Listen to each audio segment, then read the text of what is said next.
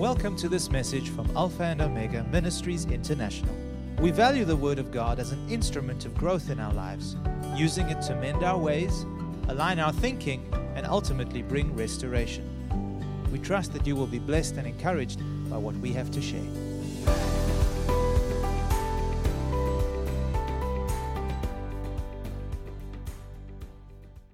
I want to um, uh, share a message with you this morning. And I believe from time to time we need to visit uh, this principle as we come into the presence of the Lord, either to hear His word uh, or meditate or even read the Word of God or worship God.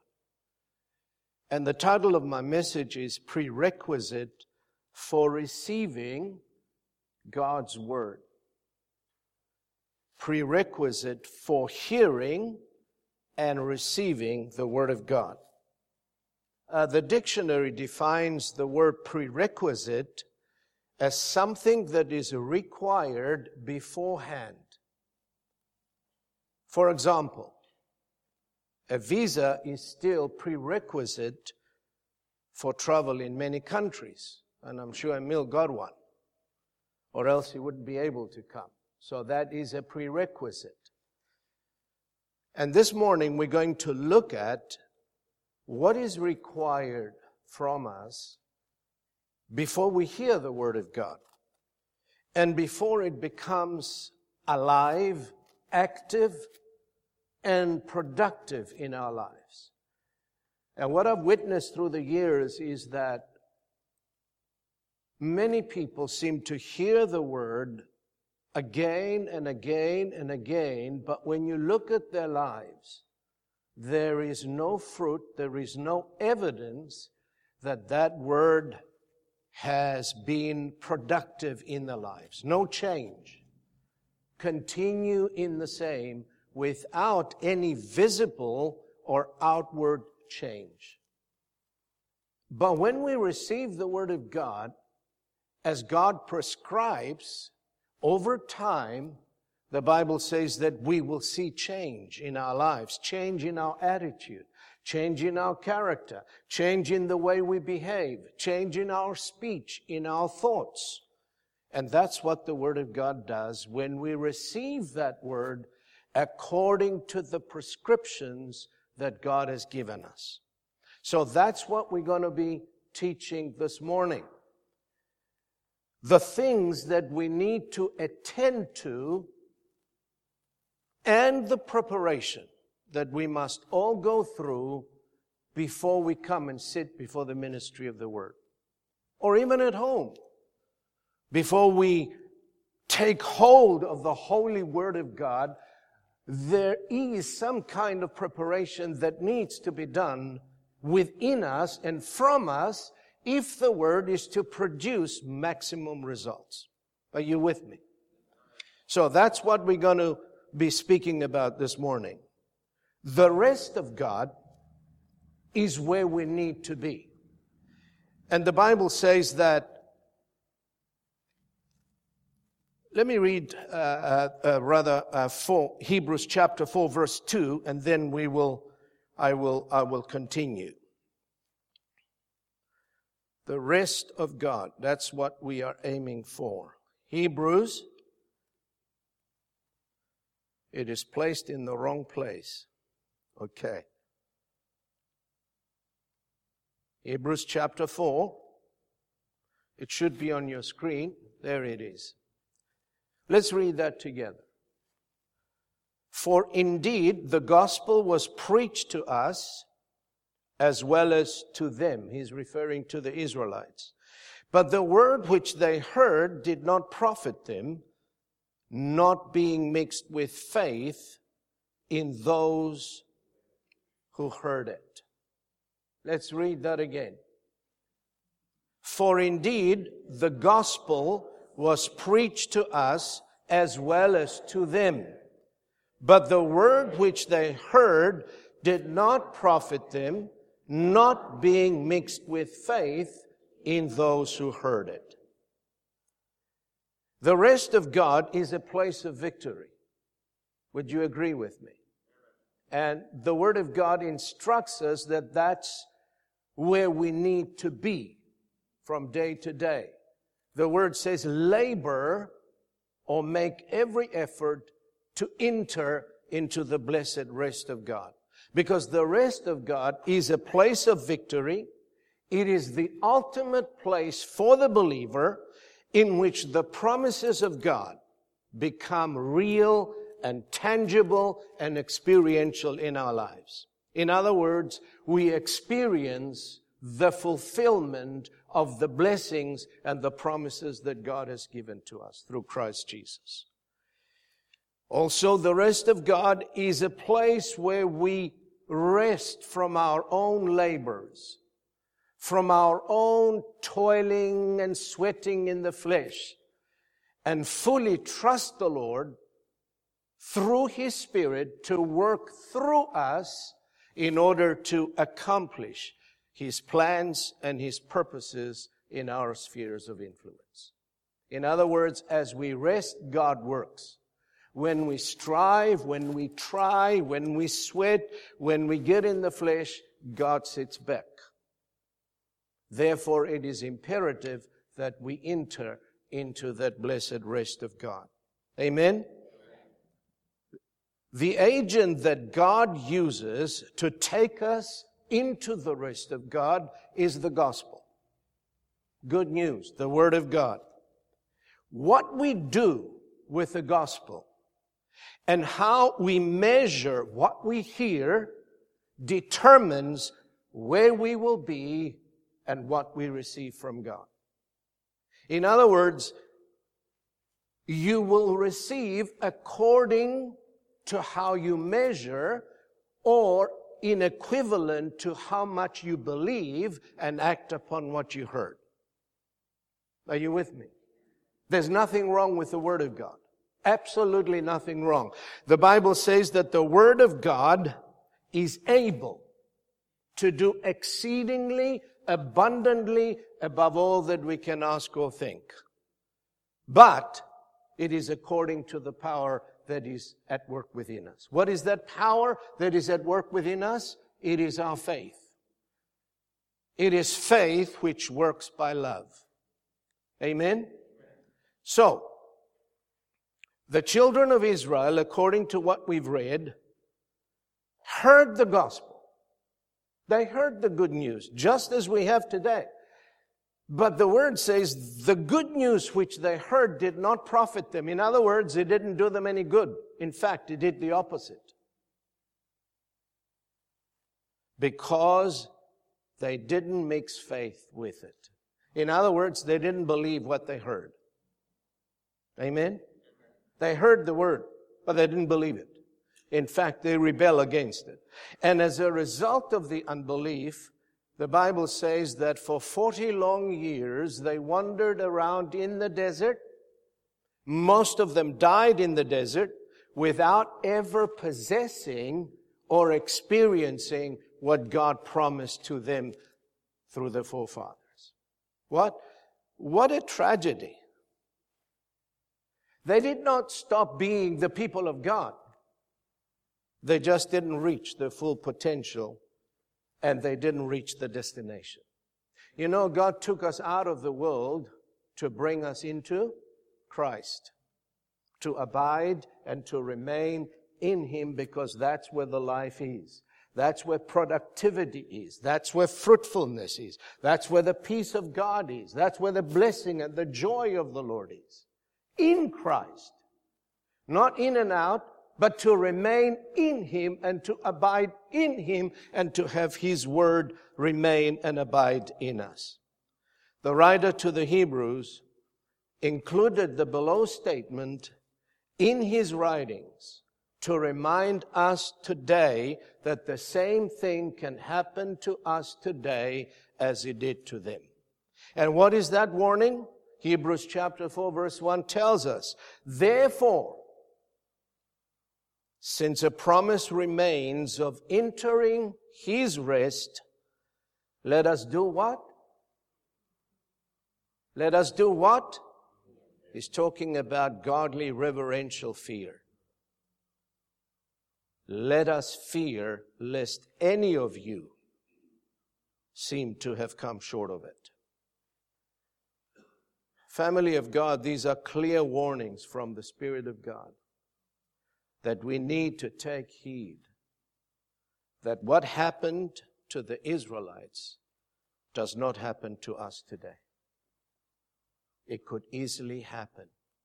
And there are many in the church today. They go round and round and round and round, never achieving their potential, never fulfilling the God's destiny for their lives, have no purpose.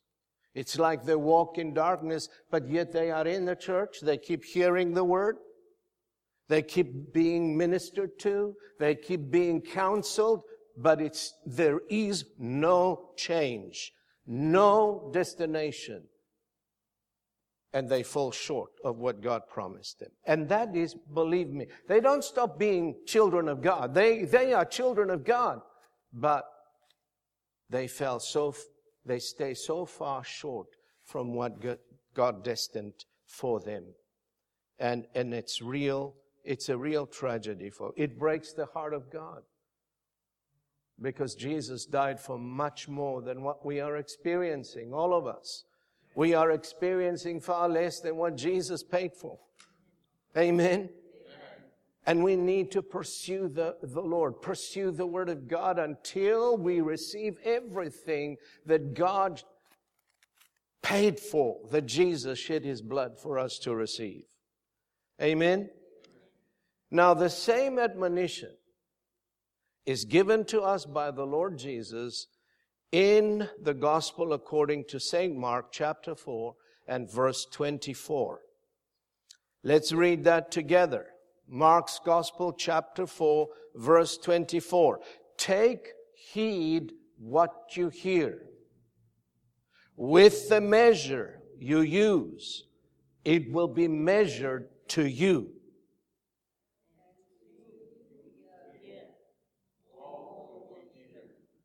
Amen. Let's read it again.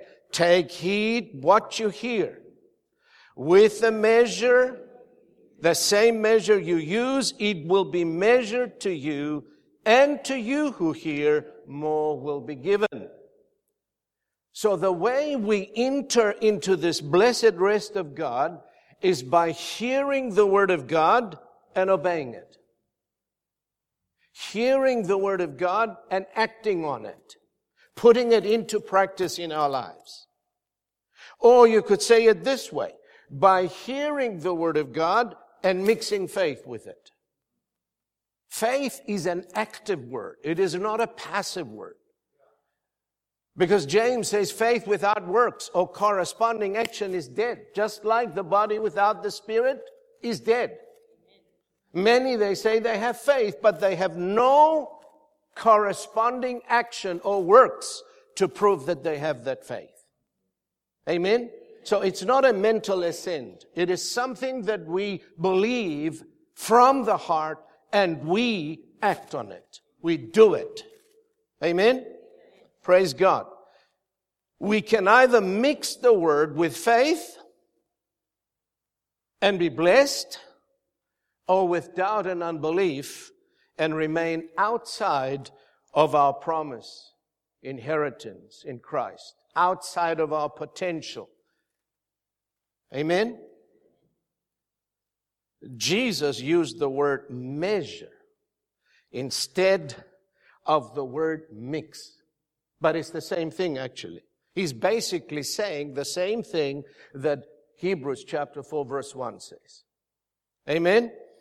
It's how we measure what we hear that makes all the difference in our lives. We can measure it with unbelief. We can measure it with doubt. We can measure it with an offense. We can measure it with unforgiveness. Hello? So, it's how we measure what we hear from God that makes all the difference in our lives. And the word will either bring blessing or stumbling. Listen carefully. The word you hear, depending what you mix with it, will either bring you blessing or will cause you to stumble. Well,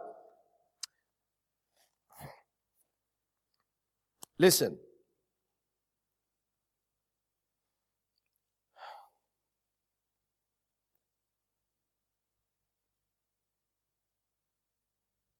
Peter says, let's look at that verse of scripture. 1 Peter chapter 2 verses 6 through 8.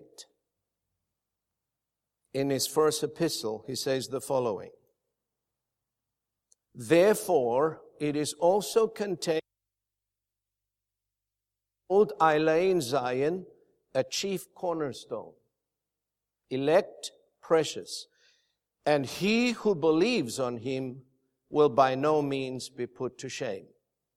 Therefore, to you who believe, he is precious.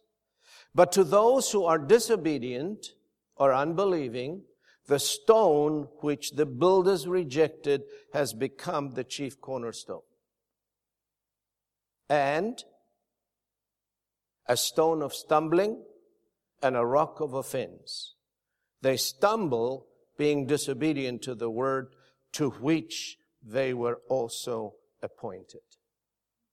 You see, the scripture, uh, uh, the stone, the, script, the scriptures here speak of is none other than who? The Lord Jesus himself. He is the precious stone, the living word of God. And the Pharisees heard the word through the mouth of Jesus, but the word which they heard caused them to stumble rather than bless them. Why? Because the hearts were not right with God. And that's what happens when the Word of God comes to you and your heart is not in the right place. The danger is you will stumble. You will be offended. You will blame God for where you are. You will blame your brother. You will blame your pastor. You will blame everybody else except yourself. Are you with me? Amen. They were offended at the word because they were prejudiced. Prejudice is a terrible sin. And the more they heard, the worse they became. And ultimately got so mad at the word that they crucified it. That's what they did, isn't it? We're going to celebrate in a few days the, the crucifixion and resurrection of the Lord. What they should have done was to deal with a heart that was full of jealousy and envy. But instead of dealing with the heart, they got offended at the word. Amen. amen. Say amen, please. Amen. This is, this is true. They didn't do what they should have done, but they chose to attack the messenger rather than deal with the corruption that was in the heart. And it happens today so often. We see people getting offended with the pastors, with the leadership, with the brothers, with the sisters, because of something they did. The heart is so narrow that they cannot forgive or give that person grace. Hello? And when you allow offense to take root in your heart, it will spring up and it will poison you. And it will poison those around you. Not just you, because that spreads. Amen. If there is offense in your heart, it's going to come out of your mouth. When it comes out of your mouth, it begins to influence those around you. Amen. So we need to beware not to measure what we hear with prejudice and not with any kind of offense or any such thing. If we do, the word which was meant to bless us, to edify us, it'll do the opposite and cause us to stumble, folks. Amen? Listen. Only the purity of our hearts will enable us to measure and receive the Word of God with honor and with faith. That is absolutely the truth. Only the purity of our hearts will enable us. So when we hear the word, will enable us to measure it or to mix with it honor and faith. The state and condition of our heart determines how we measure what we hear and what we mix with it. And that's the secret. If your heart is pure, it will receive it according to the prescription that God gave us. If your heart is not pure and you have things within your heart that is not in line with God's word, you're not aligned with God's word, you're going to hear one thing and you're going to understand another thing. Amen. You know, I've noticed that we usually pray for the one who delivers the word. But you know what? I think more so we need to pray for the one who hears the word. Are you with me? We also need to pray for the hearers and the listeners of the word, not just for the speaker.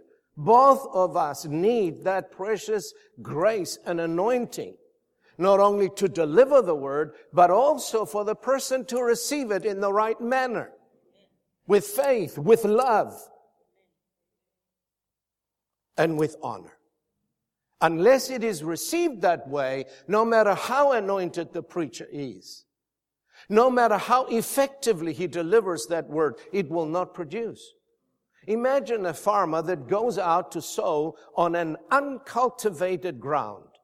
He never tilled the ground. He never prepared it. He just sowed the seed. What do you think is going to happen? He's going to lose every seed that he has sown. There will be no harvest. And the same things happen in the Spirit. When you don't prepare your heart before you come to receive ministry, before you approach the Word, you will hear that Word, but it will not penetrate because the ground has not been prepared. The heart has not been softened. And it hasn't been watered with the Spirit through prayer. That's why we should lift one another up every Sunday morning before we come to church and pray that the Lord would soften the heart of the people, that He would water them with His Spirit, with His presence. So when the word is delivered, it finds entrance, it finds the right attitude, an attitude of meekness and humility when, when the word is ministered so that it can minister salvation and healing and deliverance. James says, put away all wickedness and receive the word how? With meekness, the implanted word, which is able to save your souls or deliver your souls from depression, from oppression, from emotional sickness, and from physical ailments. You see, the word is able. God loves to minister to us healing and deliverance and salvation in every sphere of our lives, financially, spiritually. Amen.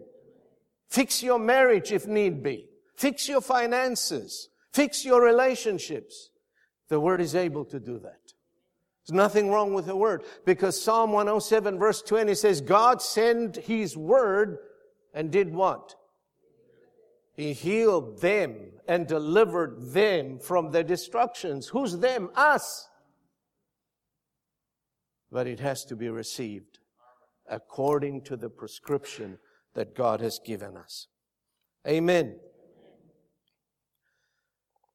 If the heart is pure and free from offense, from any kind of strife, or prejudice, or any such thing, the word will bring the blessing the word will bring fruit. Amen. And the word will minister to us in the area where we have our need or in the areas where we are struggling, whatever that area might be. When God healed and delivered us, He didn't just minister to our spirit. He ministered to the whole man, spirit, soul, and body. Amen. So before we approach or hear the word of God, we need to make sure that our hearts are in the right place. Our attitude is right. Our heart is right. It is free from any kind of contamination. Listen to what Paul the apostle said to the Corinthians. Second Corinthians chapter 1 verse 1 and uh, chapter 7 verse 1 and 2. Therefore, having these promises, beloved, let us notice the word where the responsibility lies. Let us do what? Cleanse ourselves from all filthiness of the flesh and the spirit, perfecting holiness in the fear of God. Open your heart to us. Notice what he says. You know, if your heart is not where it should be, it is closed. Close to the pastor, close to the one who ministers to you, close to your brother, close to your sister. What must we do so that our hearts can open? Because this is the work of God. God opens the hearts, but we have to do something about it. He says, cleanse ourselves from all filthiness of the flesh and spirit, perfecting holiness. In other words, walk in sanctification so that your heart can be open and receptive and softened. The apostle Paul giving directions to the church in Corinth just before they receive communion, they're going to approach now the holy table of the Lord and receive communion, just like we're going to do today when, when we come together. He says to them, but let a man examine himself. You hear that? There is an examination which is healthy, but there is another examination which is unhealthy. We won't go into that right now. For the apostle says, the word says, if we would judge ourselves, we would not be judged. God calls upon us to examine ourselves and to judge ourselves in those areas where the Spirit, where the light of God shows us that it's not right. Amen? So I pray this morning that the light of God, through the questions I'm going to be asking all of us today, would shine on your heart, on your mind, on your attitude, and bring revelation so that you may see. Because usually we don't see. In fact, the Word of God says only in the light of God we shall see light. Unless He shines the torch, you can't see. No matter how you try. It's by the revelation of the Spirit. This is a work of the Spirit, folks. As I deliver the word, I trust the Spirit to shine the light. So say, Lord, shine the light on my heart. Shine the light on my mind. Shine the light on my attitude, Lord. Amen. So we must thoroughly examine ourselves and make sure that we are not harboring, as I mentioned, any offense, any unforgiveness or prejudice against anyone.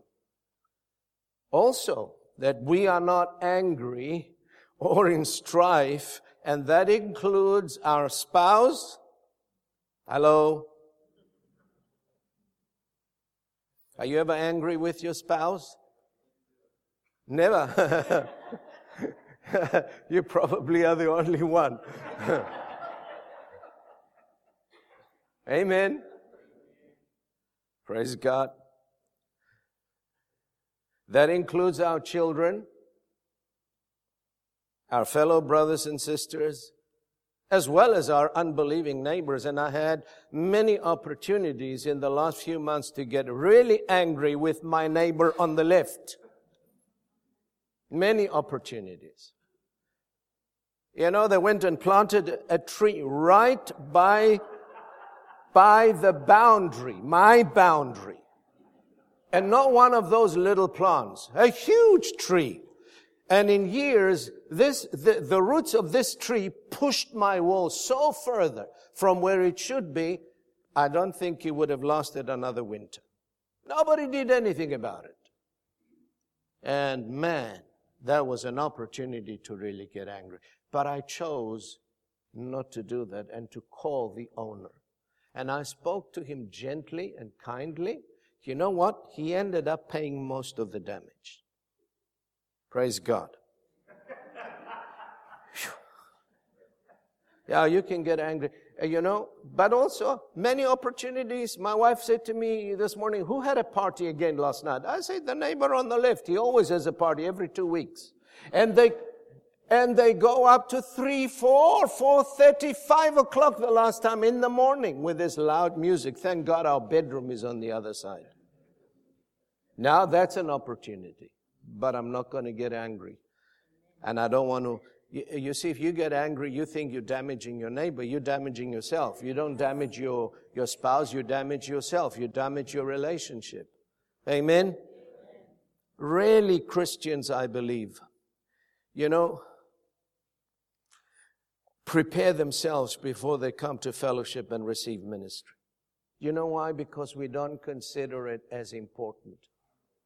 And yet I believe this is one of the most important things we do whenever we approach the Word, either to hear it, either to read it, or meditate on it, before we pray, before we receive communion, before we give our tithes, before we give offerings, we need to make sure that the heart is in the right place. Amen. Before God, remember, revealed himself to Moses, you recall what he instructed him to do? As he began to approach the burning bush, God spoke to him from the bush and he said, Take off your shoes. What's the significance of that? Well, some scholars consider that removing shoes signifies putting off the earth, the earthly or the profane upon approaching the holy as the Old Testament priests did before entering the sanctuary. But I also believe it signifies humility, servanthood, reverential fear. You don't just come anyway. You know, you drive here to the church with your kids and then you have a fight or you have an argument. Well, before you enter the doors of the building, you need to stop and say, Lord, forgive me. If you said something that you offended your spouse or your children, you got to be humble enough to say, I'm sorry. I, I shouldn't have said that. Please forgive me. Straight away. Don't wait the next day or the day after. Well, do I have? Yes, you do. Or else you're not going to receive anything. You might as well stay at home. Amen? It will save you a lot of petrol and a lot of time. Amen. Proverbs chapter 4 verse 23 says that we are to guard or to watch over our hearts above all else. Why? Because out of it spring the issues of life. Another translation says, the heart determines the course of your life. Even another translation says, the heart, your heart is the wellspring of life. It comes from the heart. If your heart is healthy, your body will be healthy, your mind will be healthy, your finances will be healthy, your relationships will be healthy. Why? Because the heart is in the right place. Hey, folks, we gotta understand this. Our hearts need to be fully aligned with the Word of God, in agreement with Him. Why? Because the Bible says, can two walk together unless they agreed? No. You can't walk in the light if you are in disagreement with the Word of God, or you have strife in your heart against your brother, or an offense, or unforgiveness. You can't walk in the light because there's darkness in the heart. You've got to get rid of it. Hello? Amen. We can also say it this way, and I believe it's right and it's scriptural, that the heart is a measuring mechanism by which we measure what we hear.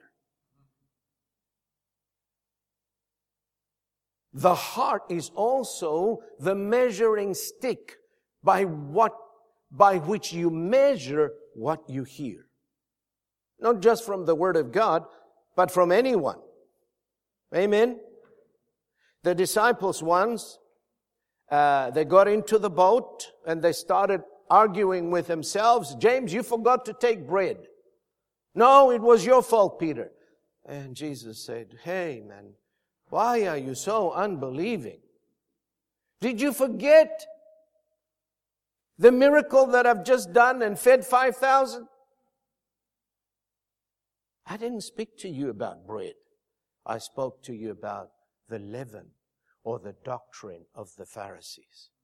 You see, if, you, if your heart harbors an offense, I'm going to say one thing and you're going to understand another thing. And you will say, but you said that. No, I didn't. I didn't say that. You heard it that way. But it didn't come out that way. Are you with me? That's what happens when our heart not, is not aligned, is not on the same page. Amen. So if the measuring mechanism or the stick by which we measure what we hear is polluted, then what we hear will be tainted by that same pollution. You want to try it sometime? Well, take a bowl of clean water, take a measuring stick and dirty it with mud, put it into the bowl of clean water and see what happens. The whole water is polluted. Why? Because the measuring stick is dirty. Amen. Praise God. And this is what Jesus meant when he said, take heed what you hear and how you measure what you hear. Because if your receiver or your measuring mechanism is damaged, then what you hear will be affected by that damaged perception or measure.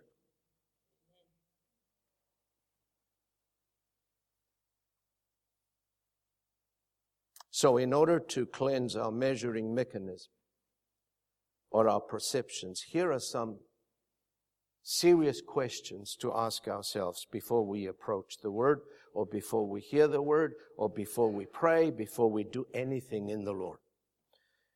Here's the first one I while I was sitting uh, um, at my usual place where I sit, pray, and meditate, the Lord began to ask me these questions. And I had to answer them. So, what He asked me, I'm going to ask you. Is there anyone in your life, son, that you have not genuinely forgiven? So many people say, Yes, but I've forgiven. How do I know that I've truly forgiven? Well, there's one indication. When you think of that wrong they've done to you, it doesn't hurt anymore. It doesn't hurt anymore. You've been healed because you're forgiven, genuinely forgiven. Because many say, I have forgiven, but every time they keep recalling that incident, recalling it, recalling it, recalling it, and every time they recall it, it hurts. And it hurts more every time you repeat it. So, is there anyone in your life, and trust the Spirit now to minister to you, that you have not genuinely forgiven? Anyone that you prejudiced against? Prejudiced. I'll explain. Is there anyone that you are offended with because he said something or he did something that you picked up an offense? You see, if you are prejudiced against someone for one reason or another, and it could be the color of the skin. Hello? It could be the way they dress, or the way they look, or the way they present themselves. Hello? So many of us, so many times, we prejudiced against people because they're not from our culture, they're not from our race, they do things differently, they dress differently, or the color of the skin is not the same. I'm so glad that we have all the colors here today. Hello. that is a true representation of our city and it is a true representation of heaven.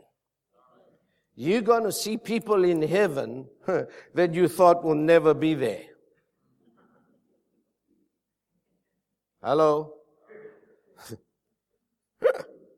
you see, if you are prejudiced, no matter what they say or what they do, you're going to find fault with it. Did you hear that? You're going to find fault. Why? Because there's prejudice in your heart.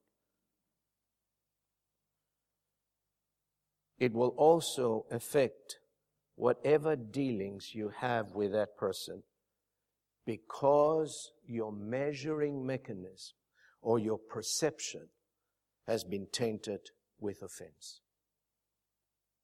Unless you get rid of all that, you cannot see or perceive them in the right attitude. Say, Pastor, this is good preaching. I needed to hear that this morning. I've been praying for days to deliver this word to you. I just hope that you've also done your part. So let's go further in our questions. Is there anyone that I am aware of that has aught against me? Never mind me aught against him. Or you remember that somebody's got a problem with you. Or has got something against you. And it happens sometimes. You know, in 2002, I traveled to Cyprus all the way because my brother has ought, had ought against me for nothing, for no reason. And God specifically instructed me. He said, go to Cyprus, make right with your brother. Take all the blame if you have to. Even though it is not your fault. But don't come back until you make sure that your relationship with your brother is restored. And I flew all the way, and that was my mission. He asked for some, some huge things. I gave him whatever he asked. I took all the blame. And when I did, he broke down in tears. I broke down in tears. And we hugged one another. And the relationship was restored A few years after that, he died prematurely, 55 years of age. But when I came back to South Africa, he wrote me a letter and he said, I had a dream that you had come to Cyprus to visit with me. And you entered my room that was filled with darkness. You switched on the light. And my room was flooded with the light.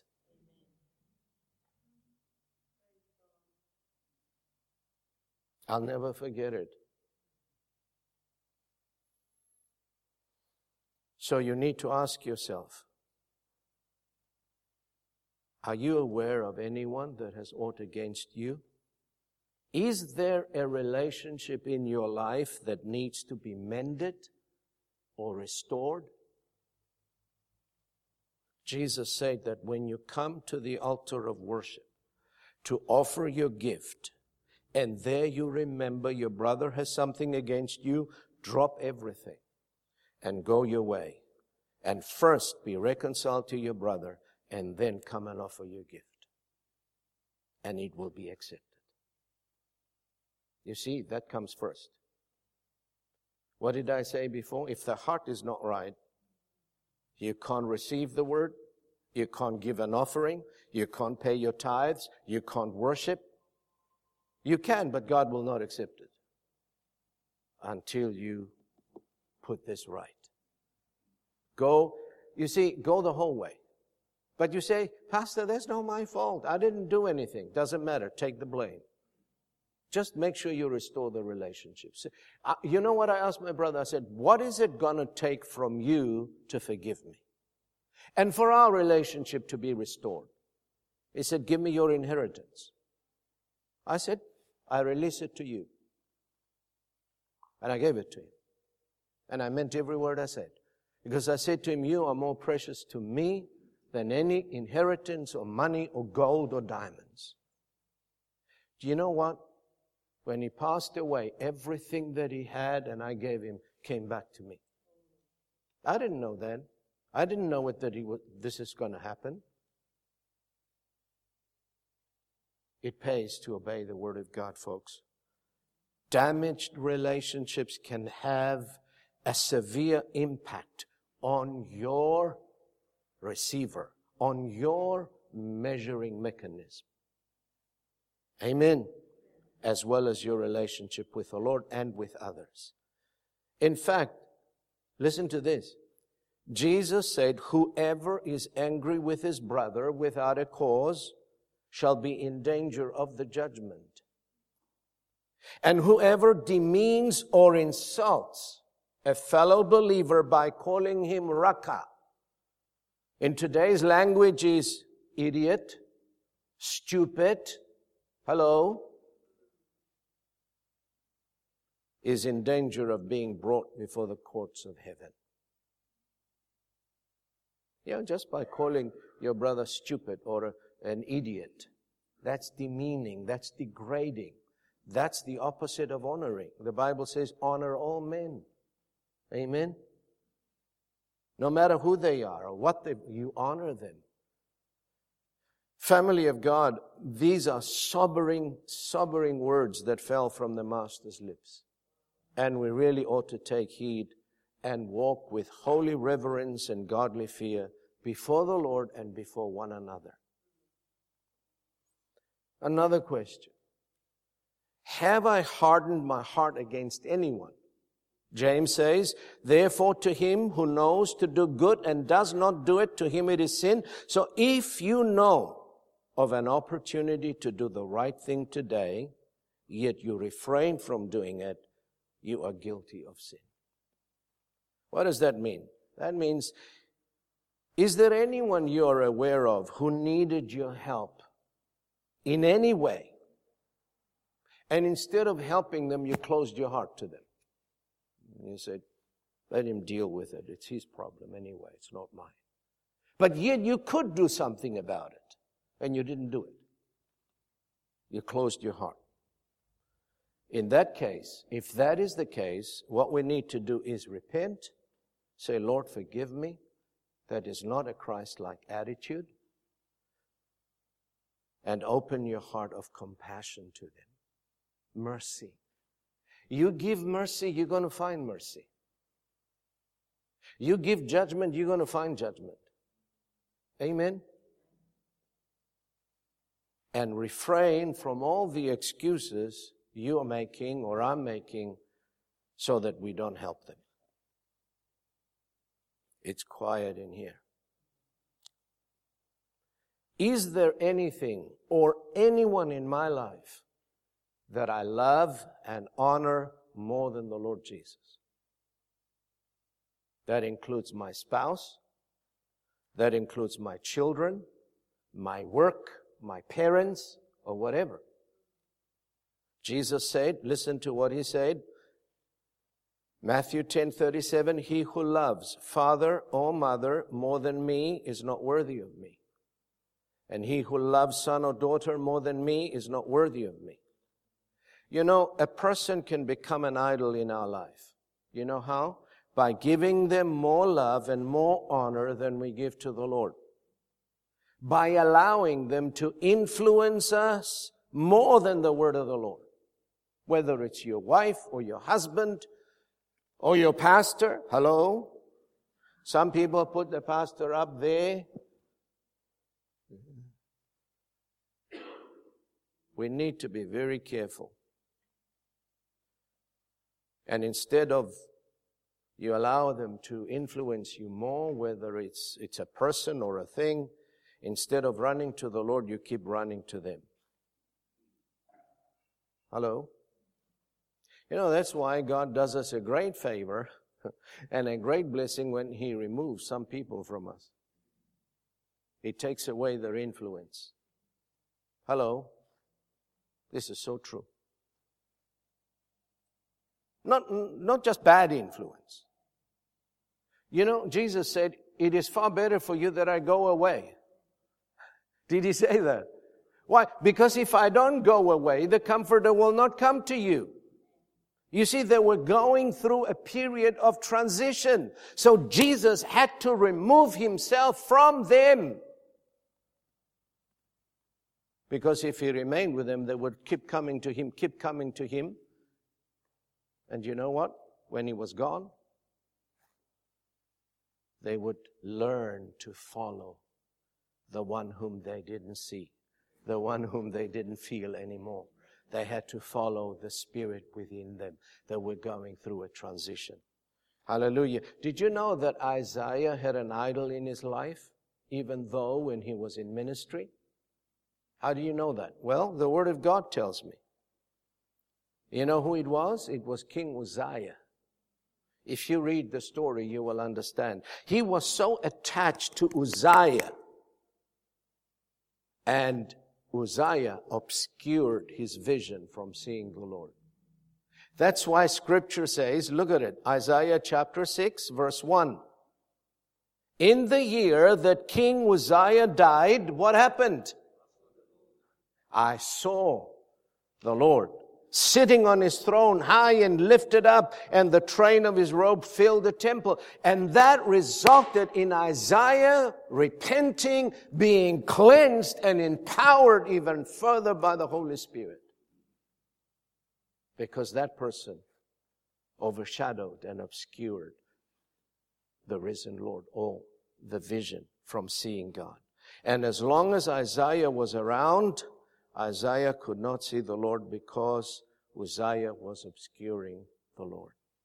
That's why I said sometimes it is better for some believers so that we can cultivate our dependence upon the Lord.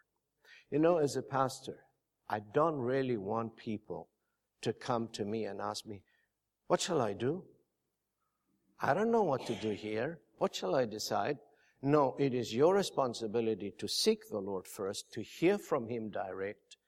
And then, if you want to confirm what God said, you come to your spiritual oversight and you say, Can you judge this for me? Because there is a danger of going astray, of hearing the wrong voice, of being led wrongly. But first, you go to the Lord. First, you hear from Him. And I remember many years ago, Michael came to me as he was starting to settle in the fellowship and take root, that the devil came to tempt him. He offered him something that he loved doing to be a tour guide and travel all over the world. And they promised him so many things. He came to me, I was standing right there, and he said, Pastor, I've been offered this job. I've been given a good uh, package and all of that. What do you think? Thank God I didn't tell him what I thought. I said, Michael, you go, you remember? You go seek the Lord. You go pray because you belong to the Lord and whatever He says to you, do it. You know, he went and he did exactly that and God spoke to him through 1 Corinthians, I think chapter 9, where Paul says, all things are legal, but not all things are beneficial. Amen. What was the other one? That, uh, that there's two things there. All things, huh? All things are permissible, but not all things are edifying. So I said, what did you get out of it? Well, he said, that is not going to edify my faith if I do that. I'm going to stay here. Well, thank God he listened to the Lord. Amen. So if somebody comes to you, what do you think? Don't be too quick. You say, well, have you prayed about it? Why don't you pray about it first? And then come to me. Tell me what, I often question people, what did the Lord say to you when you prayed about this? You know, 90 times out of 100, people will tell me, I don't know. I don't know. That's not healthy, folks. My sheep, Jesus said, hear my voice, and they know me. If you are one of his sheep, you should be able to hear the voice. If you don't know his voice, that means you don't know the word. So get to work. Amen. Our love for Jesus and His Word must supersede all other loves in our life. I know I'm taking longer than, than we usually do, but I pray you will give me the grace because I've got to finish this sermon today. Thank you. Our love for Jesus and His Word must supersede all other loves in our life, meaning that we have no idols or make anything or anyone an idol in our lives. He is our first love. Not the only love, but our first love. And remember what Jesus said to the church in Ephesus?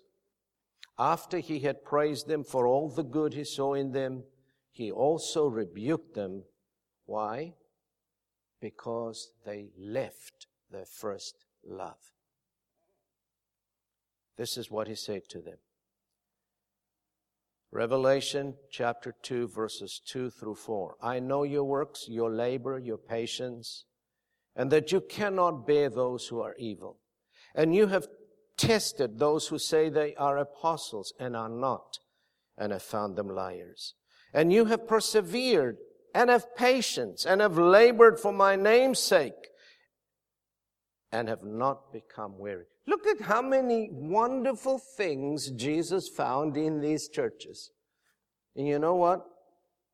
You better make sure before you point out the fault of someone, before you do that, make sure you mention all the good that you see in them. Hello? Because some of us only see the bad. They don't see the good. See the good, praise them for the good, and then say to them this and this and this. Amen? He wouldn't let them get away. He says, nevertheless, despite all the good that I'm observing, that I'm seeing in you, I have this against you that you have left your first love. So the question I want to ask is this. All of us, has our heart grown cold towards the Lord? Through the business of life, through the cares of this world, through the deceitfulness of riches, and the desires for many things, have we allowed anything to come into our lives that has put water, cold water on our hearts and we've grown cold or indifferent? If that is the case, then we need to revive it again. How?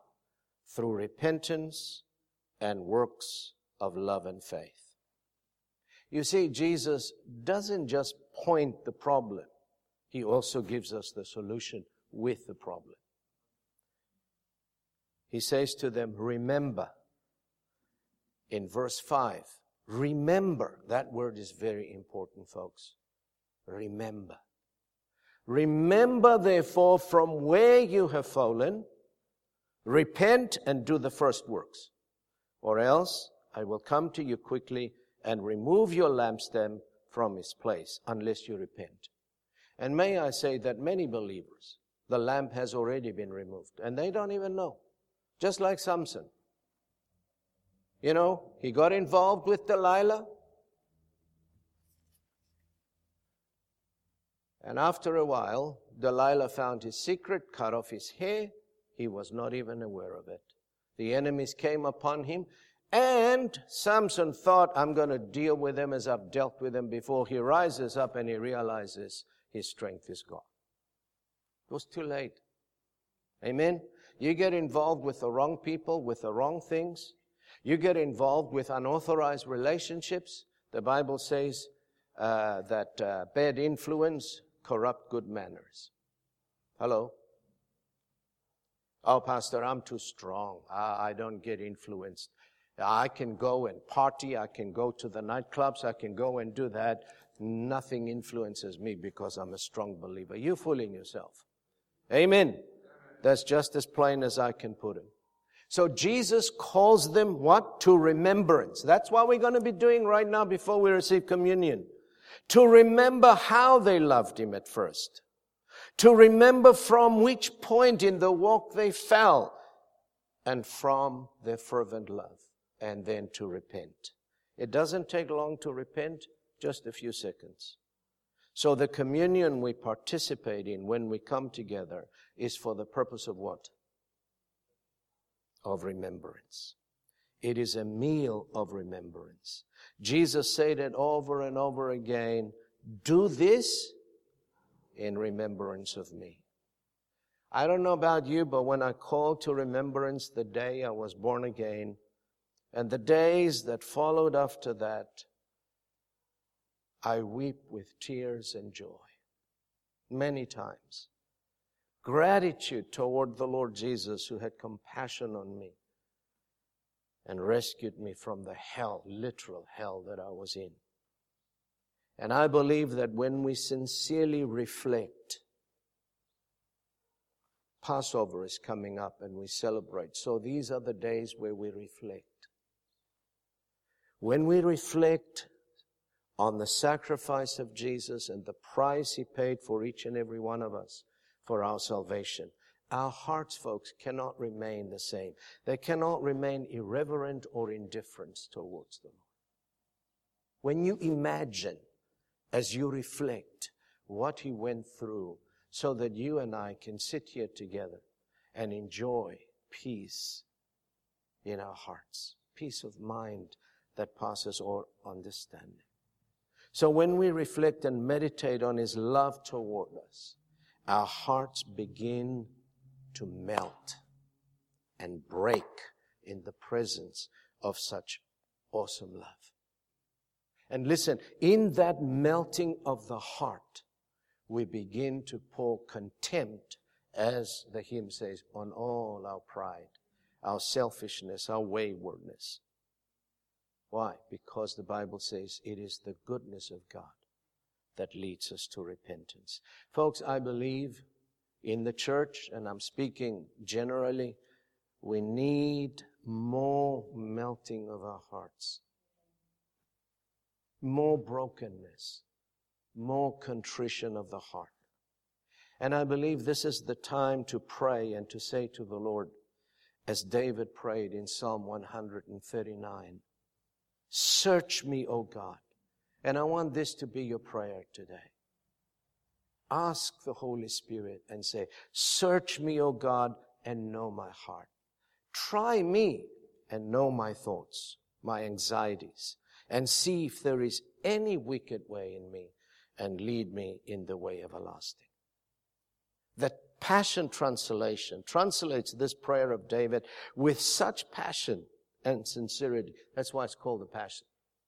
He says, God, I invite your searching gaze into my heart. Examine me through and through. Find out everything that may be hidden within me. Put me to the test. Sift through all my anxious cares. See if there is any path of pain I'm walking on and lead me back to your glorious, everlasting way, the path that brings me back to you. Do you believe that God will answer such prayer? Absolutely. And finally, one last question, and then I'm through. Ask the Lord to show you if there is anything in your life that you refuse to let go for the gospel's sake. Or lay it down in obedience to the Lord. You know, sometimes we hold some people, some practices, even us, pastors, ministry, we can hold it so tight. It's my ministry. That when God says lay it down, no, that's devil, I rebuke you in Jesus' name. Imagine if Abraham did that. Go take your son up on the mount, and there you sacrifice him. Abraham obeyed. Today, we call him the father of our faith, but his faith was tested. He loved Isaac so much, but he loved God more than Isaac. You may have an Isaac in your life that God is calling you to lay him down and walk away, and you say, No, no, I don't want to give that. I believe this is the Lord's will for me. Well, if you believe that, no one can convince you. That's why when we come to God, we need to come surrendered. Lord, anything. I will go where you send me to go. I will do whatever you command me to do. I will lay down whatever you command me to lay down. It could be an attitude. It could be a behavior that is blocking you, that is frustrating your growth and spiritual development, and yet you're still holding it on tight. Amen? I'm reminded of something. Something that I really liked was bread. Believe me, I could sit down and eat a whole French loaf in one sitting. But you know what? I began to expand and expand and expand. I liked it. But you know what? It affected my health. Just giving you an example. What is it that we refuse to let go? And God is calling us to lay it down. A true disciple, folks, is willing to lay down every weight. Even though something is not a sin, but it's a weight on you in order to run his race with endurance, knowing that what awaits you is far greater than anything the world has to offer. Having asked all these questions prayerfully, with the Holy Spirit helping us to answer them truthfully, and correcting what we need to correct, let us confidently now approach the table of the Lord. Thank you for listening to this message. For additional resources or more information about this ministry, come and visit us at alphaomegaint.org.za.